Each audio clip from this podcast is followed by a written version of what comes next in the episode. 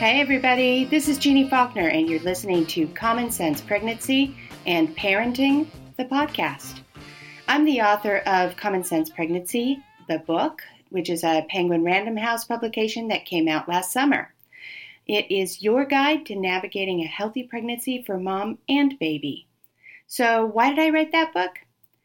Because I spent almost 20 years working in labor and delivery as a registered nurse and I've been writing the pregnancy and maternal health beat for more than a dozen years. And I seriously have the inside track on what's really going on inside the birth world. Some of what's going on is absolutely about making sure mamas are healthy and have excellent, healthy babies. Some of it is about other issues, and I want you to know the difference. So that's what Common Sense Pregnancy and Parenting is all about. It's about having the right information so you can make the right decisions, right? And we do that here on Common Sense Pregnancy and Parenting by having really good conversations with all kinds of people who are related to the field of pregnancy, parenting, motherhood, feminism, healthcare, politics, the whole enchilada, because it's everything. That's what parenthood is about.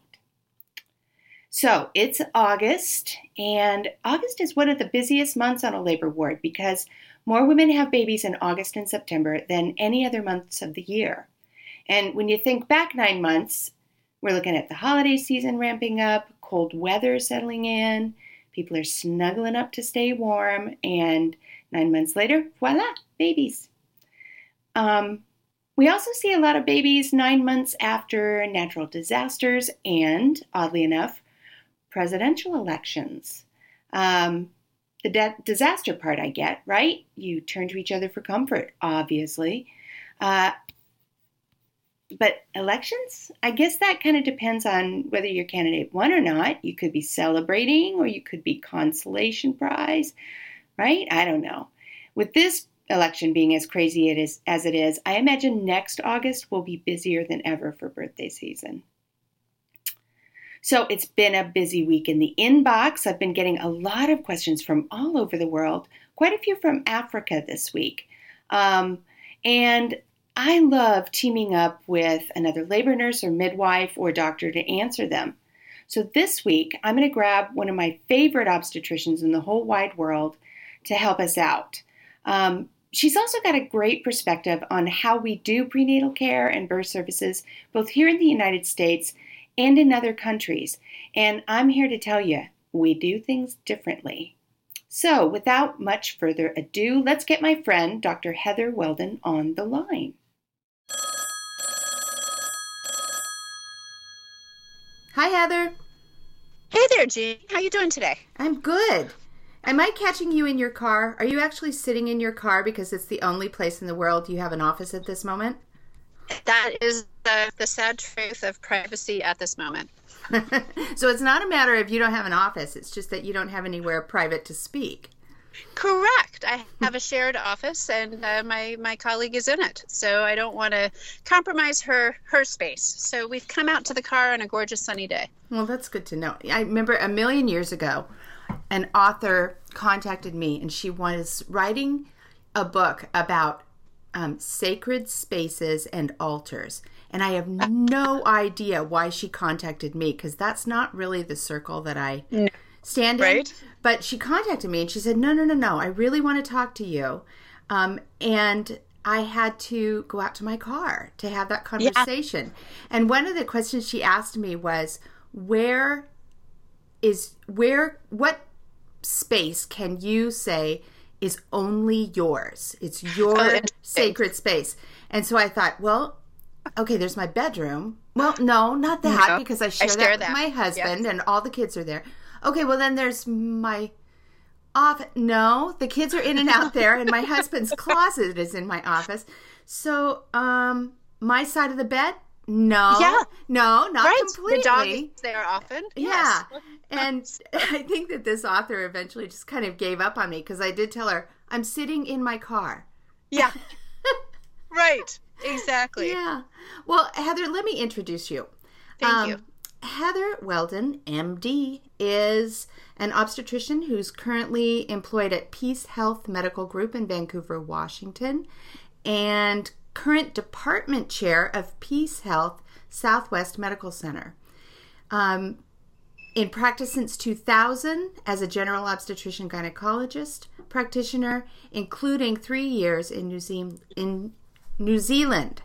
Yes. Um, yeah. So now that I have read that bio, I want you to answer the very hard question Who are you and what do you do? Who are, oh, good question. I am a happy who very have a profession that I really enjoy. So um, when I'm not working as a just I'm happily married dog and love the outdoors. And then when I'm working as a gynecologist, that an obstetrician, that is 100% what I do. So I do full women's health care and um, I am really um, keen on collaborative care and uh, encouraging the patient to be as responsible for her health as I am responsible for giving her the right information to make those decisions. That's a good description. And what else? Awesome. What what, what else? else? Yeah. My um, you know, other professional opportunities right now are department chair at the hospital, and we're working on policies to improve patient care. And then, other than that, I'm a Spanish speaker. Um, so that really is fun with travel and work. Um, I love scuba diving and hiking and cooking and hanging out with my family and friends. So, yeah. You like scuba diving? I do. I didn't. I, I do. Did I know Fantastic.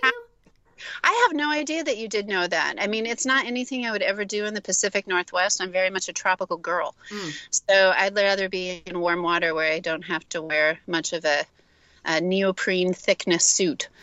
but um, yeah, so that makes it a little harder to access. But yes, I do enjoy doing that and enjoy uh, working out in the gym and doing Zumba and just, yeah, keeping it balanced. All right.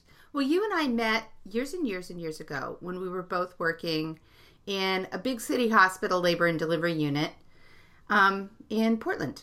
yes. And we did a whole lot of births together for a few years. We did. There. We did. Yeah. And then you moved to New Zealand. So and then I moved to New Zealand. I kind of yeah. want you to talk, if you will, about both of those really different working situations. Absolutely. So where I was personally um, in 2006 was an overworked uh, woman who probably had the balance shifted too much towards being a doctor and not enough towards being a human.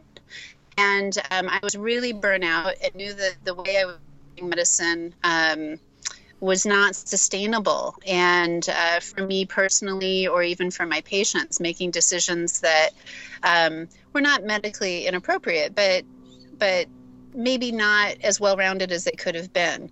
So I had to step away to figure out what was the next step for me. And um, through a big road trip, I kept meeting people from New Zealand. And so I thought, I'll look at it. I'll I still love OB-GYN, but I need to do it a different way.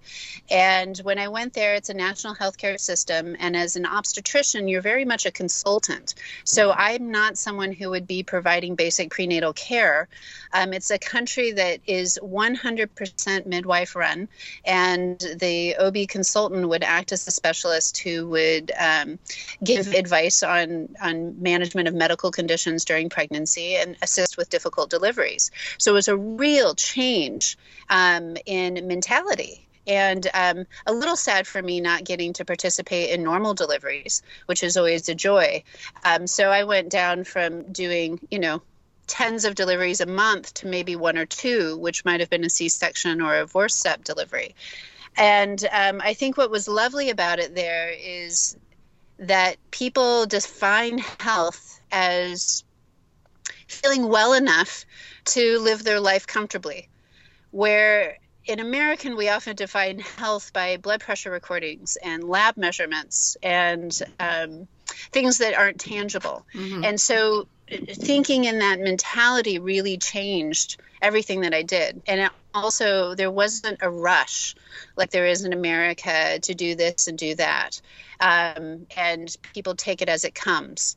Um, and I think from just an obstetric standpoint, um, there were so many ways to have a normal, um, unmedicated vaginal delivery, and um, and that pregnancy is not a disease. It's absolutely a healthy condition, and there are things that come up that we can modify.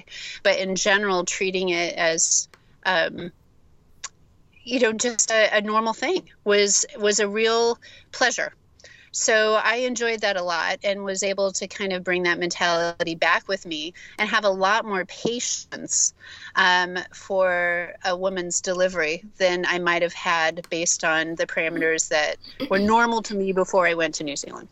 So when you came back to the United States, um, what was the culture shock like? What was reentry like? Reentry, goodness. Um, certainly the the the epidural rate in New Zealand was 15%. The C section rate at my particular hospital was probably ranging between 20 to 25%. And they do get to use nitrous, which is a difference um, for labor pain. Um, but when I came back, the epidural rate at my hospital was 95%.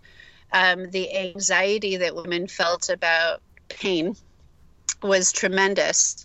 And the patience for certain criteria being met in terms of progress and labor was um, was absent for for a normal mom, normal baby. So, for instance, someone had a you know pushed a baby out in two hours, then there was more discussion of talking about cesarean.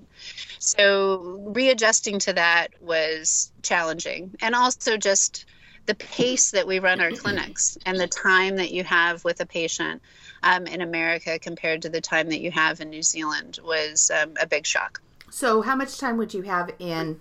I mean, it's commonly said that you have about seven minutes with your patient here in the United States. Right. I mean, we might have a block time of 15 minutes, but by the time the nurse gets the vital signs and, you know, has her weight checked and what have you, it would be 10 minutes or less yeah. per patient.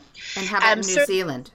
In New Zealand, midwives come to their homes for the most part to do prenatal checks. But when we had a clinic, it was generally a half hour visit, uh-huh. um, unless it was a group prenatal visit, which was quite common as well. And um, so that's just a different model that we don't have a lot of experience with in America. Not as much, but we're starting Not to see much. a little bit. It's starting to, for yeah. sure. For yeah. sure. Yeah. So, what are the disparities that women faced in New, Ze- New Zealand that you know, I remember you talking about certain certain issues, social issues, physical issues. Maybe you could describe it. What's it like for women in New Zealand? Um, I think for some women who live in rural areas, access to care on all levels is hard, but their expectations are realistic in light of that. So, um, you know, if you live an hour and a half out, from a major city, um, you might not have access to emergency care um, that could really make a difference. Um, so that certainly is an issue. But I again feel that um, most people take that in stride and, and, plan well. And if they know they're going to have a high risk pregnancy, um, find some friends or family that might be in that city that they can live with. Certainly, resources are limited in terms of like if you had an abnormal pap smear um, that suggested cancer in the united states we could usually get you seen within two weeks. It might take months in new zealand to get seen just because of the lack of the numbers of specialists who could who could do that for you. Um, their, their access to good um, quality prenatal vitamins and what have you is fine and it's 100% paid for um, you can get appropriate ultrasounds. Um, I think, um, yeah, if you're poor, you're going to have a higher, harder time with transportation and food issues. There is access to those resources, but they're harder to come by because they're spread out in rural communities. Yeah. So I think in general, you can get things. It just might take longer mm-hmm. um, if you have a true emergency, it can it can be taken care of. And so certainly the communication would work for us on labor and delivery because anesthesia wouldn't be in house. But if we had a high risk patient, we'd encourage them to come in just in case, mm-hmm. and and that worked really well. Hmm. Yeah. I was interested in what you said about expectations because that's something that I've heard from um, a couple of American doctors who have gone to work in developing countries or yeah. other countries where services are harder to access and where they have a really different model. And right. I remember one obstetrician saying that there wasn't necessarily this expectation that every birth is going to be perfect, every birth is going to be deliver, you know, an absolutely perfect mom and baby. It's just not a realistic expectation. It isn't one here either, and yet most American women have that expectation. Absolutely. And I think, you know, when I looked at various um, consent forms um, from, you know, just contract of care of midwives in New Zealand, literally the word death um, of either yourself or the child um, was on the consent form. And I don't think American providers would be comfortable having that in print. It's certainly something that we would imply or discuss outright that it could happen with the surgical procedure or what have you. But the fact that it's more commonplace as a discussion point um, was was the a really refreshing change for me. I, I think that um, the very first patient I met in New Zealand, it was very cute. She's like, like, have you ever had a surgery before? She's like, oh yeah, my arm is munted. I'm like, you're gonna have to tell me what that means. And she goes, oh, it's just knackered. I'm like, again, you're gonna have to tell me what that means. She's like, oh, it just doesn't work well. And when I looked at it, it was a funny angle and she had a, a, reduced grip strength on it. And in america that would never fly. For her it worked well enough. Yeah. And i think um, you know she's like I, f- I fell off my horse. I broke my arm. I'm i'm really happy to have any function at all. Yeah.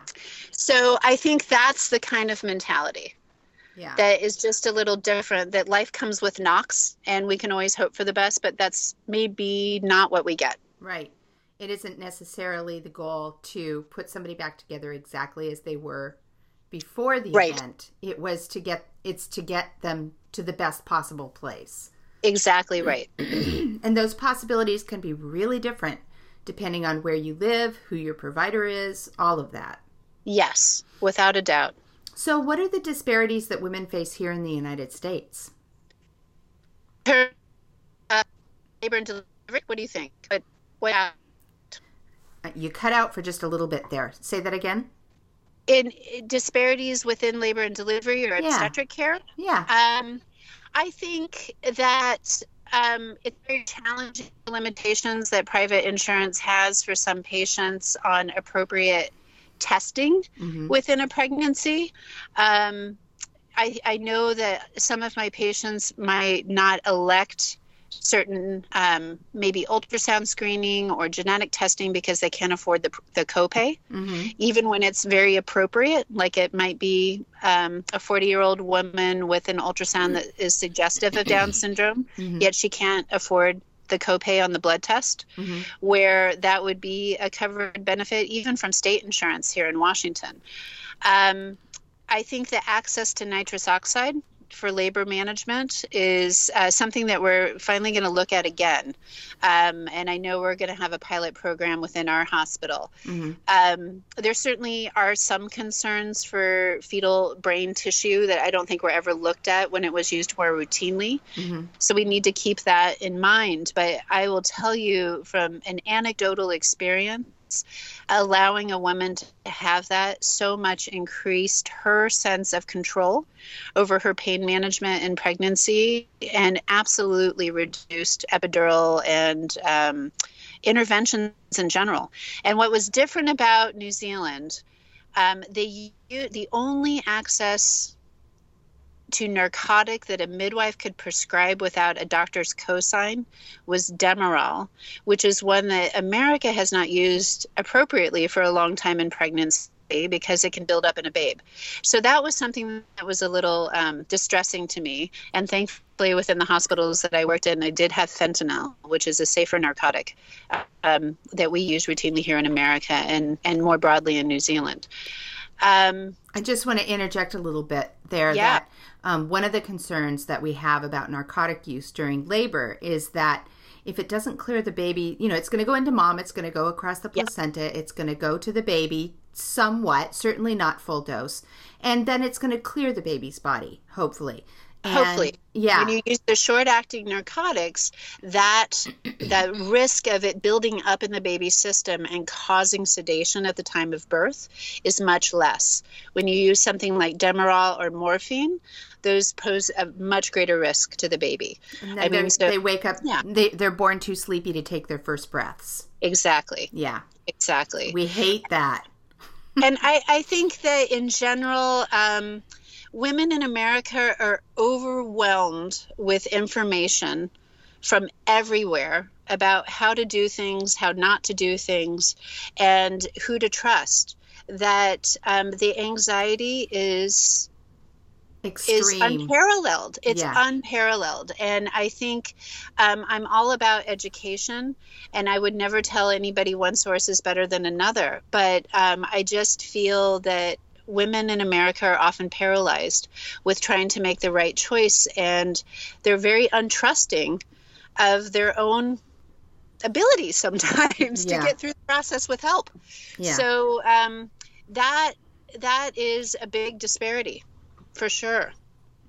I agree Just with the, you. Yeah, the confidence that, that a, a, woman can approach a delivery without um, without I don't, there's just a lot of concern that they're going to make the wrong decision. I think there's a, also a lot of concern that they're going to be manipulated into um, that, interventions that they don't really that. need. Uh, thank you for saying that because I do think that since I've returned, which is now six years ago, um, the the the impression that um, medical medical care in pregnancy is something that is imposed on you as opposed to something that is offered or that you participate in is um, increasing for sure.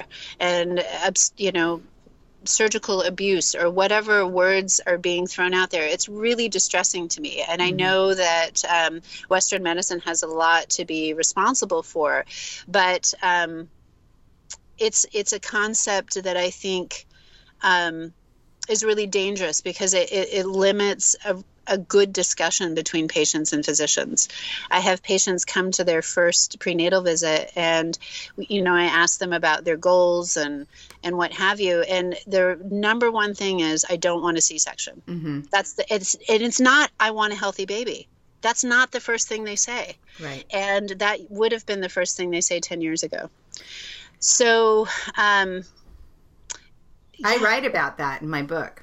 I yes. write about that very scenario that, you know, well, most well trained, ethically practicing, compassionate obstetricians are going to agree. Yeah, I don't want you to have a C section either. But seriously, is not having a C section your number one goal? Exactly. And I, I think you approach any situation as saying that, you're going to have a really hard time ever figuring out when is it appropriate. Yeah. It, you're you already at adversarial position. And um, and I, I think you know and I try to step back and I, I try to ask hey what what does that mean to you? And I, I think most people see it as um, a huge invasion of their their body yeah. which I 100% agree. And if we get to the point where I can say hey you know if your baby's heart rate was dropping and we were really concerned that it wasn't going to survive the process of labor and delivery. Would a c-section make sense to you then? Well absolutely. Right. Okay. So i, I think um, it's just creating trust and um, a lot of people arrive at our doorstep with not much trust and it's it's a bigger job than i used to have 10 years ago to regain it but it's an appropriate thing to do obviously. Yeah, yeah absolutely. So from time to time, women send me a link to this article. It was written by an OB in Texas, and it's titled Top 10 Signs Your Doctor is Planning to Perform an Unnecessary Cesarean Section on You. And I, I am familiar with the article. Yeah, we all are. And I sent it to you, and you said you found it cynical. So yes. should we should we kind of just do the 10 bullet points and say what they are? Sure. Okay, let's find it. Okay. Um 1.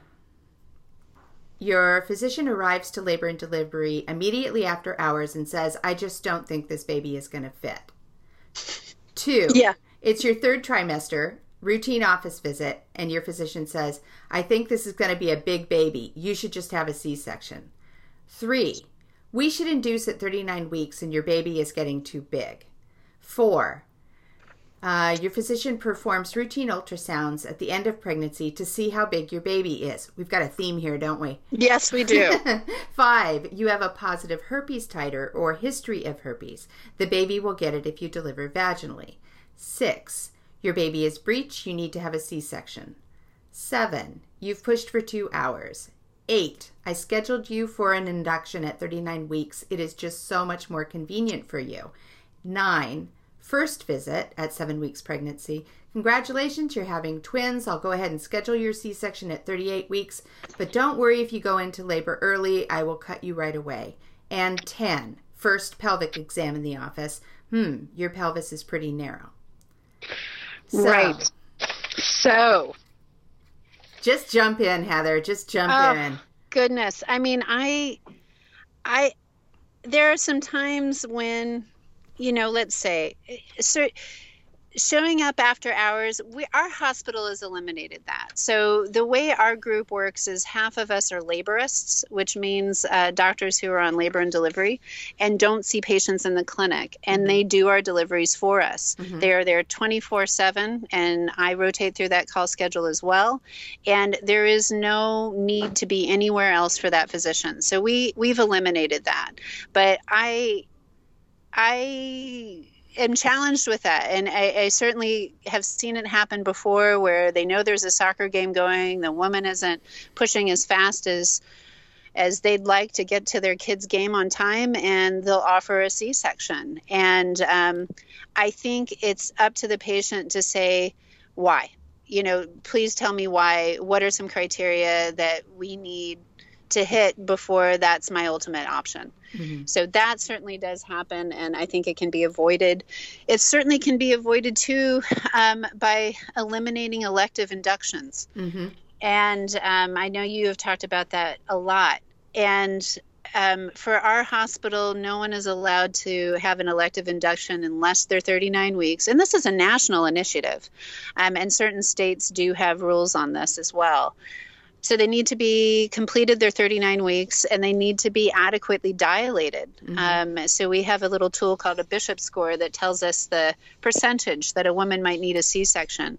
And um, essentially, you know, six or greater, nine or greater is ideal. And um, but in general, I think setting up no expectations for elective inductions. Mm-hmm. You got pregnant. I'm sorry if you're uncomfortable. That's how it is at the end of pregnancy. Yeah. And I think um, if you really don't want a C section, don't have an elective induction. Absolutely. Though there um, are times when an ele- when an induction is absolutely medically indicated. Absolutely. If you have preeclampsia, if you have uh, gestational diabetes that requires medication, if you have um, let's say you're 42 years old. We know that your placenta might age a little quicker by your due date um, than it would otherwise. But you know, inductions can still be avoided by doing proper monitoring of mm-hmm. that baby. Mm-hmm. So uh, there are definitely times where it will come up, and so I'm talking purely because maybe the doctor and the patient might be able to be at the same place at the same time, or a mom is really uncomfortable and doesn't want to be pregnant anymore. Mm-hmm. Um, those are the ones that can be avoided.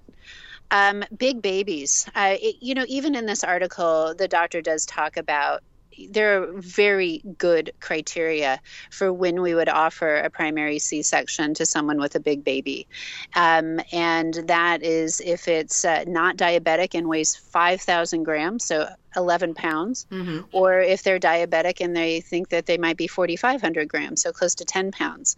Inducing for a presumed big baby actually encourages the risk of C-section.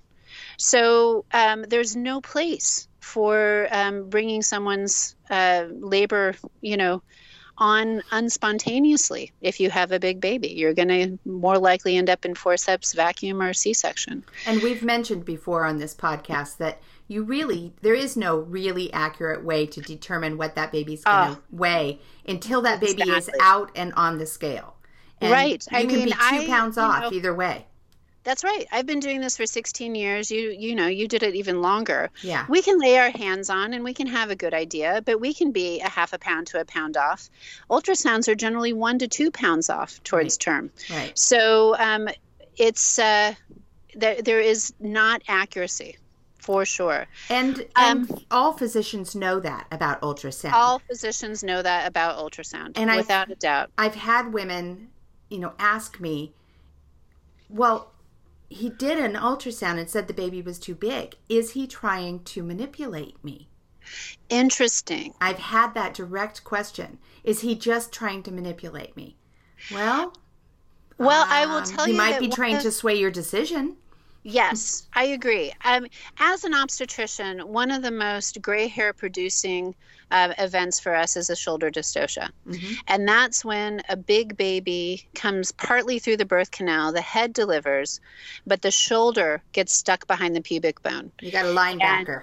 Those are incredibly scary experiences for a delivering physician and the patient. Yeah. And um, there are times when we um, we do various maneuvers, and sometimes you have to break the baby's collarbone, do very dramatic things to get the baby delivered. Otherwise, and- they can suffo- suffocate, Otherwise, strangulate. it would suffocate. They can um, have nerve damage to their arm. They can have all sorts of things happen. And so, certainly, wanting to minimize the risk of that is admirable, but I don't necessarily think that it's uh, by offering primary C section. Right, right. Yeah. There's always time for the C section when you really, really need it. Right. Yeah. Absolutely. And I'll tell you from our program, um, we've been steadily reducing the C section rate annually, and we're now at 23%. And um, when I started there just six years ago, it was 33. Mm-hmm. So just having more patience for a woman pushing, Mhm. um, if she's making progress and mom and baby are stable, you can push as long as you need to to get that baby out. Mm-hmm. Um, I think um, being more patient for dilation during labor, which you know historically used to be if you haven't changed your cervix more than a centimeter in two hours, then you were a failure to progress. Um, I think we're much more patient now, and we'll try many, many more things than we used to. And also, just having doctors in house makes a big difference. You have nowhere else to be. You can, you know, have a nice, nice delivery with as long as it takes. Yeah, that is a huge that's a huge change in policy that we've seen over the last 10 years that is making a difference. Yes. Yeah. Big difference. That and and- also, That Yeah, and having more midwives and- in the in on the unit. without a doubt. And I think, you know, for people who don't necessarily have access to midwives, where they're really different, I mean, I definitely have. There's a whole spectrum of midwives at our hospital from interventional to non interventional. Mhm. Um, if you don't have access to a midwife, consider if you can afford it, a doula. And a doula is a an unmedically trained person who knows how to support women in labor, and it is absolutely a um, a valuable asset in reducing C sections. If nothing else, she's an advocate. She's a She's an advocate. That's Yeah. exactly right. She's an advocate for your desires and can help triangulate the conversation um, with the nurses and the physicians for sure.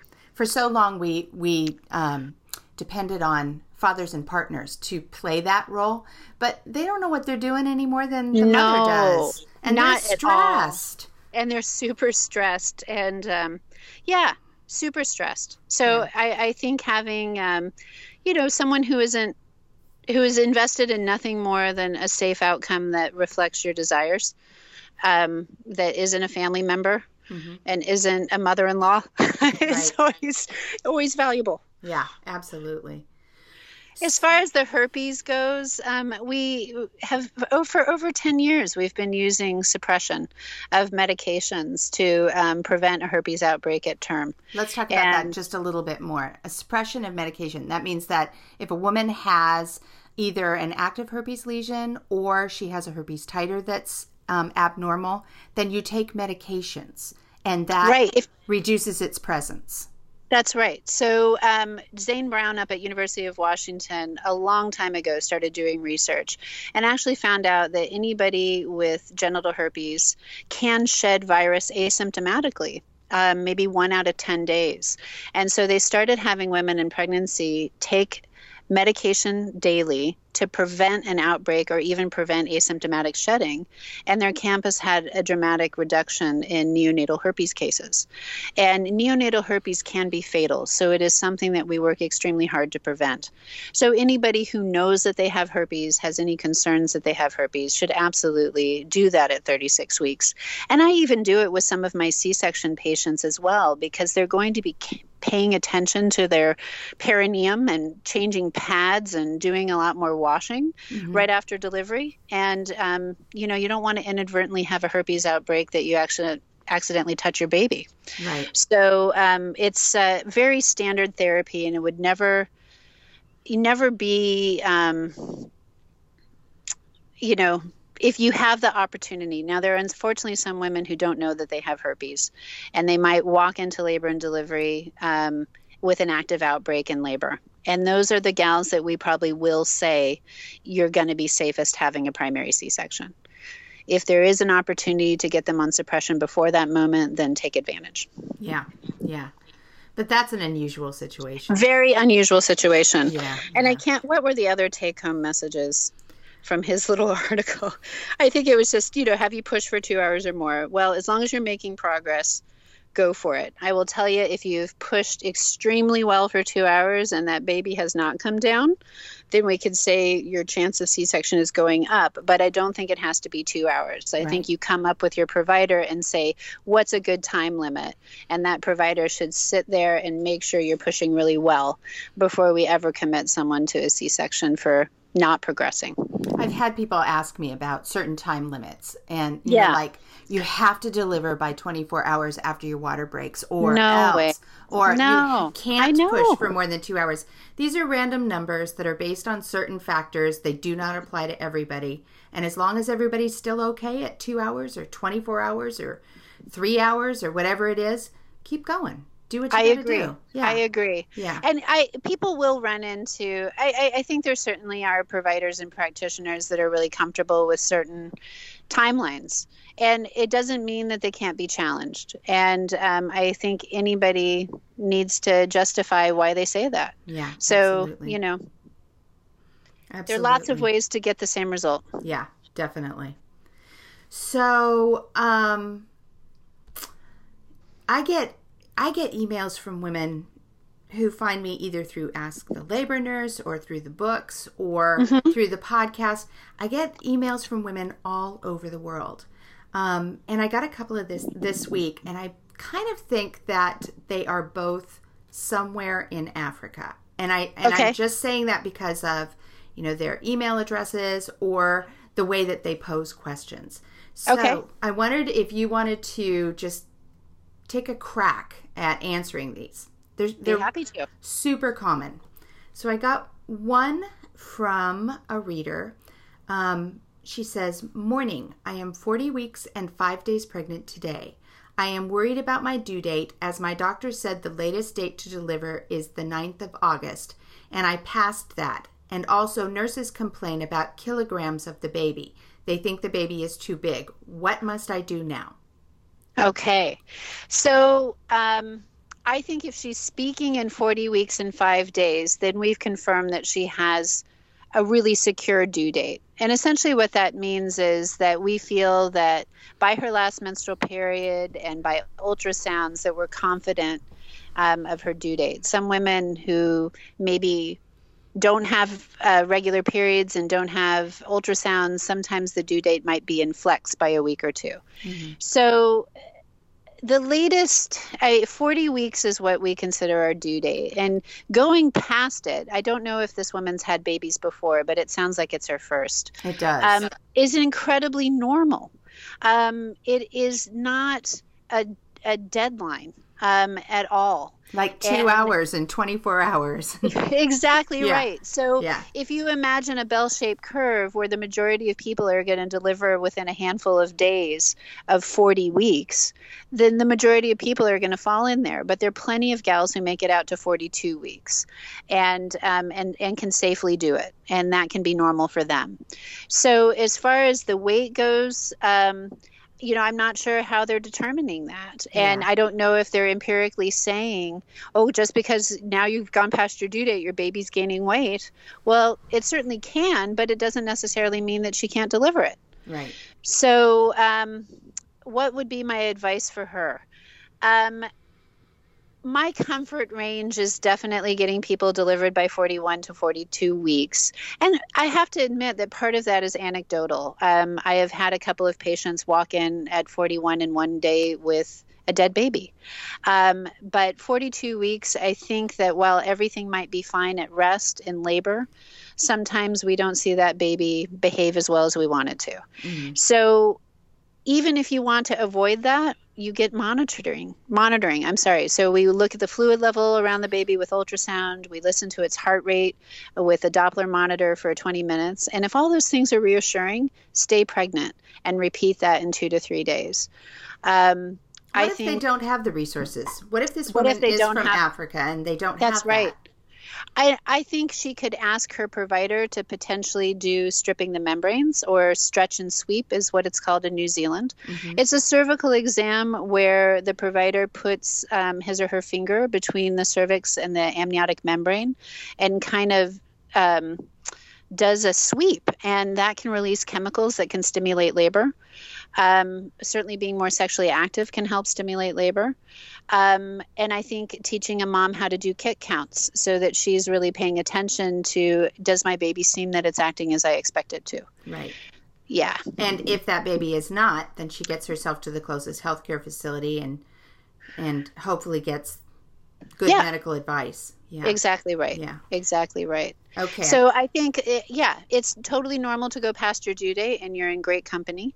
And um, I don't think it is a empiric need for induction.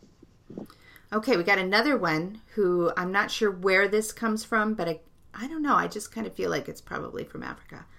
Um, she says, Hi, I would like to find out how safe am I and my baby? I got four C section and I sterilized 2009 now I'm pregnant. Can I still? Oops. Yep. can I still make it until 34 weeks without tearing the uterus? What can I do to prevent tearing? Oh, interesting. Isn't it? And I wonder why she says 34. I do too. Okay. So when you've had lots of incisions through your through your uterus, the tissue in the area that's cut open becomes thinner and more scarred and it is less flexible. Um, so as the uterus grows, there's a small chance that it has of tearing open. And we call that dehiscence or uterine rupture or uterine scar separation. And it's a really With, low chance. It is. It's 0.7%. So that's for women with a history of C section.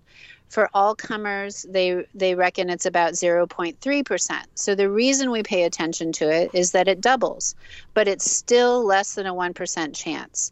And it is still more likely to happen in labor than it would happen spontaneously. Mm-hmm. So for this gal, um, if she were in America, we would be planning a repeat C section for her at 39 weeks, as long as mom and baby don't have other medical conditions that would say deliver earlier. So her chance of getting to 39 weeks without a scar rupture is 99.3%. Excellent. I like yeah. that.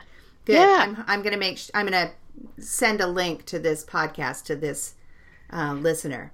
And but this is the other side of that is that anybody who has had that many C sections or even a history of one or two, if you are planning to deliver in a hospital, when you do start labor, please come to the hospital sooner rather than later. It doesn't necessarily mean that intervention will be offered, but it's a safe place to be monitored while you go through labor on that very, very small chance that you get the worst outcome. You would be in the right place to have it taken care of.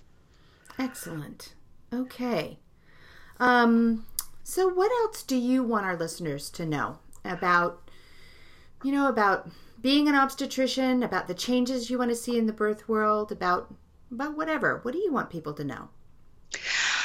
Um, certainly, from my own relationships with my patients, I want to know that I am there to give them um, a safe baby and a safe mom, and and and within that parameter, meet their desires in labor and delivery, but also um, that I have medical expertise that if certain scary things come up that you need to trust me and my colleagues to be able to help you get there. And at every step of the way, it should be an open conversation.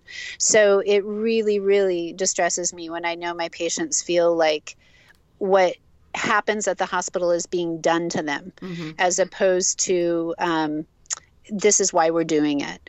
And I want everybody to be able to advocate, um, to ask if if um, you know, I don't understand why you're offering that. Will you explain it to me in a way that I can understand? And um, and that provider really needs to step up and do it. And I, I think that um, the majority of times where people have been um, disappointed in their experience is that their expectations were not adequately communicated to the team that was there for their delivery. And I'll tell you, sometimes expectations are unrealistic. And um, if you get a chance to talk about them ahead of time, it makes it a much safer, less stressful place to discuss them. Right. And so um, I think, you know, really encourage that when you hit that 36, 37 week mark in your prenatal care, that you have time with your provider to talk about expectations. And so everybody's on the same page and there aren't any last minute surprises. Um, one question that I that just occurred to me is that you know when you're going about talking to women in the world about their birth exper- experiences, so, so often they will say, Oh, well, I had to have an emergency C section. Right. And right. those of us that work in the industry know, yeah, that probably wasn't an emergency. But women are kind of, um, they're kind of drawn to that explanation of what happened yeah. to them. Yes. And yes. They probably didn't have an emergency. They may right. have needed that C section, but you know, what do you think about that? I think um, that in the moment it's so stressful that they might not be fully able to understand why it was indicated, mm-hmm. um, and and so just I think unplanned becomes the word emergency, mm-hmm. and therefore it it becomes explainable. There was no other option for me, therefore, I had to have an emergency C section. Mm-hmm. And when you get deeper into it, you might find that, I don't know, the she failed to progress beyond five centimeters. Well, it's not emergent, but the child wasn't going to come out, you know, any other way, that kind of thing. Who knows what it was? But um, I think that it it sits better with people to know that it didn't do everything I could do. Yeah. And yeah. Definitely. Yeah. And again, I, yeah, it's hard to know. I don't know how to measure um, how much a woman could do that affects the labor outcome. I know it happens, but I don't know how to measure it in terms of fear or in terms of expectation. But um, another, yeah, another, um, another topic that we talk a lot about is that um, very often the focus is in uh, any pregnancy, labor, or delivery scenario. The focus is primarily on the outcome for the baby. Yes, and you hear it set, you know, phrased in, "Well, you want a healthy baby, right?" Or it's all about a healthy baby, or as long as I get a healthy baby, it doesn't matter what else happens. And right. there's a large conversation going on now that we actually should be prioritizing a little bit differently because you know you have two patients it, there are two people there and it's not only about having a healthy baby and whatever happens to mom doesn't matter do you I, I, how do you I, have that absolutely, conversation absolutely and it, i think that um, if you for health then you have to honor that side of the conversation. And I, I think for me, constantly learning the right way to have it. Um, we all know that we have a headache and we walk in the house and the kids are screaming, your head gets worse, right? Mm-hmm. And I think that we can't deny how our brain plays into our perception of health or the success of a procedure or the success of a delivery. Mm-hmm. And it has to be taken care of as much as pain, as much as um, hydration status or anything else. So I do think you're it's a really valid point and I don't think it comes to the the foreground as much as it should. Um, knowing that there are that many ways to get to the same outcome, you certainly can pick um, processes that honor uh, mom's um, concept of um, to get to her baby. Yeah. yeah. yeah. Yeah. What do you think about the dichotomy between informed consent and informed refusal? Huh. It's a hard one, huh? It's a really hard one. Um, I I feel lately um, I can think of some nar- some scenarios that I had outright refusal, but I wasn't sure that it was informed refusal. Um, I'm hoping informed consent discusses the the benefits that we hope to achieve, the inherent risks and the alternatives. Mm-hmm. And I'm not sure the alternatives are discussed adequately enough, but hopefully informed consent includes all those things and an opportunity for the patient to ask questions. Informed refusal sometimes I think is um, in my experience more laden in fear yeah. And just like we talked about before, when a woman comes in and says, the last thing I want is a C section and outright refuses that, that's not informed refusal to me. She might not understand what what situations it would be um, most indicated in. But I think, for instance, my Jehovah's Witness um, patients who might inform refused um, blood transfusion. I feel really confident about all those discussions. Not informed refusal to me mm-hmm. um, because they understand that there might be situations where they or their baby is at risk if they decline blood transfusion. So the dichotomy of it, I, I think um, it they both take an open discussion that mm-hmm. gets past fear um, and um, and it needs to talk about alternatives. And I, I, don't know that as providers we're always good at talking about alternatives. And that, pro- yeah. I, I, think in that process we also have to recognize the fear that um, occurs to the providers, whether that's the obstetrician, the midwife, or the nurse, when your patient downright refuses to do yeah. what you know yes. they need to do. That is scary. Yeah. That is so scary. Especially if I'm not 100% certain that um, that they're, understanding not able to tell me that they're understanding all sides of the coin. Right. And maybe they are, but we're in a communication gap, um, and that is extremely scary. Yeah. Um, to refuse made uh, fetal monitoring.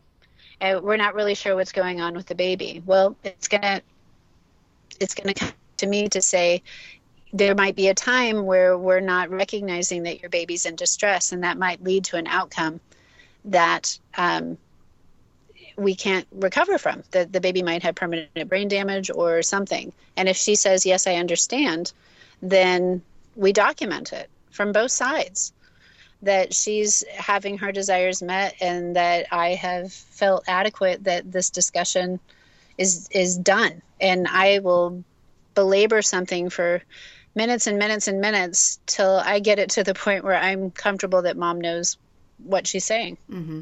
Mm-hmm. Yeah. Yeah. Well, Heather, we've talked a lot. Yes. I feel like, you know, we're going to have to do this again and again. Okay. Some of my very most popular podcasts are the ones where I do Q&As with labor nurses, midwives, or doctors. Perfect. This, this is what people want to hear. Is they want real life conversations with normal people talking about their areas of expertise. So I, I know you've listened to a couple of my podcasts, so you know the final question is coming. and that is where are you in your life in terms of motherhood? I am childless by choice. And um, I have a dog, and I'm very happy being a, a mom to a dog. But for my husband and I, um, it, being a mother um, of a, a, human child was not something that we desired. So, um, so in your yeah. life, in terms of motherhood, it's professional. It's exactly, and it's I, in I mean, relationship to your mother, right? Ah, uh, yes, absolutely. And I think um, it's nurturing, mm-hmm. but it's not necessarily a biological relationship with you know something I've created. Right. So motherhood would be nurturing of friends, family, patients, um, and dog. Excellent. Well, there you go. Well, this has been really great to have you on the on the podcast. And again, I'm gonna probably pester you time and again to come back on and talk. It would be my pleasure. Well, good. Okay. Well, we'll talk again. Thank you, Jeannie. Mama said there'll be days like this, there'll be days like this. Mama said, Mama said, Mama said, Mama said there'll be days like this, there'll be days like this. My mama said, Mama said, Mama said. I went walking. Today's guest was Heather Weldon. She's an OBGYN who works at PeaceHealth Southwest Medical Center in Vancouver, Washington. You can learn more about me and my work and donate to this podcast at jeannefaulkner.com. You can email me at jean at jeannefaulkner and tweet me at jeannefaulkner. This podcast is produced by Alex Ward at Sounds Like Pictures Studios in Portland, Oregon. So let's talk again next week, everybody, and thanks for listening, sharing, and subscribing. Bye, guys.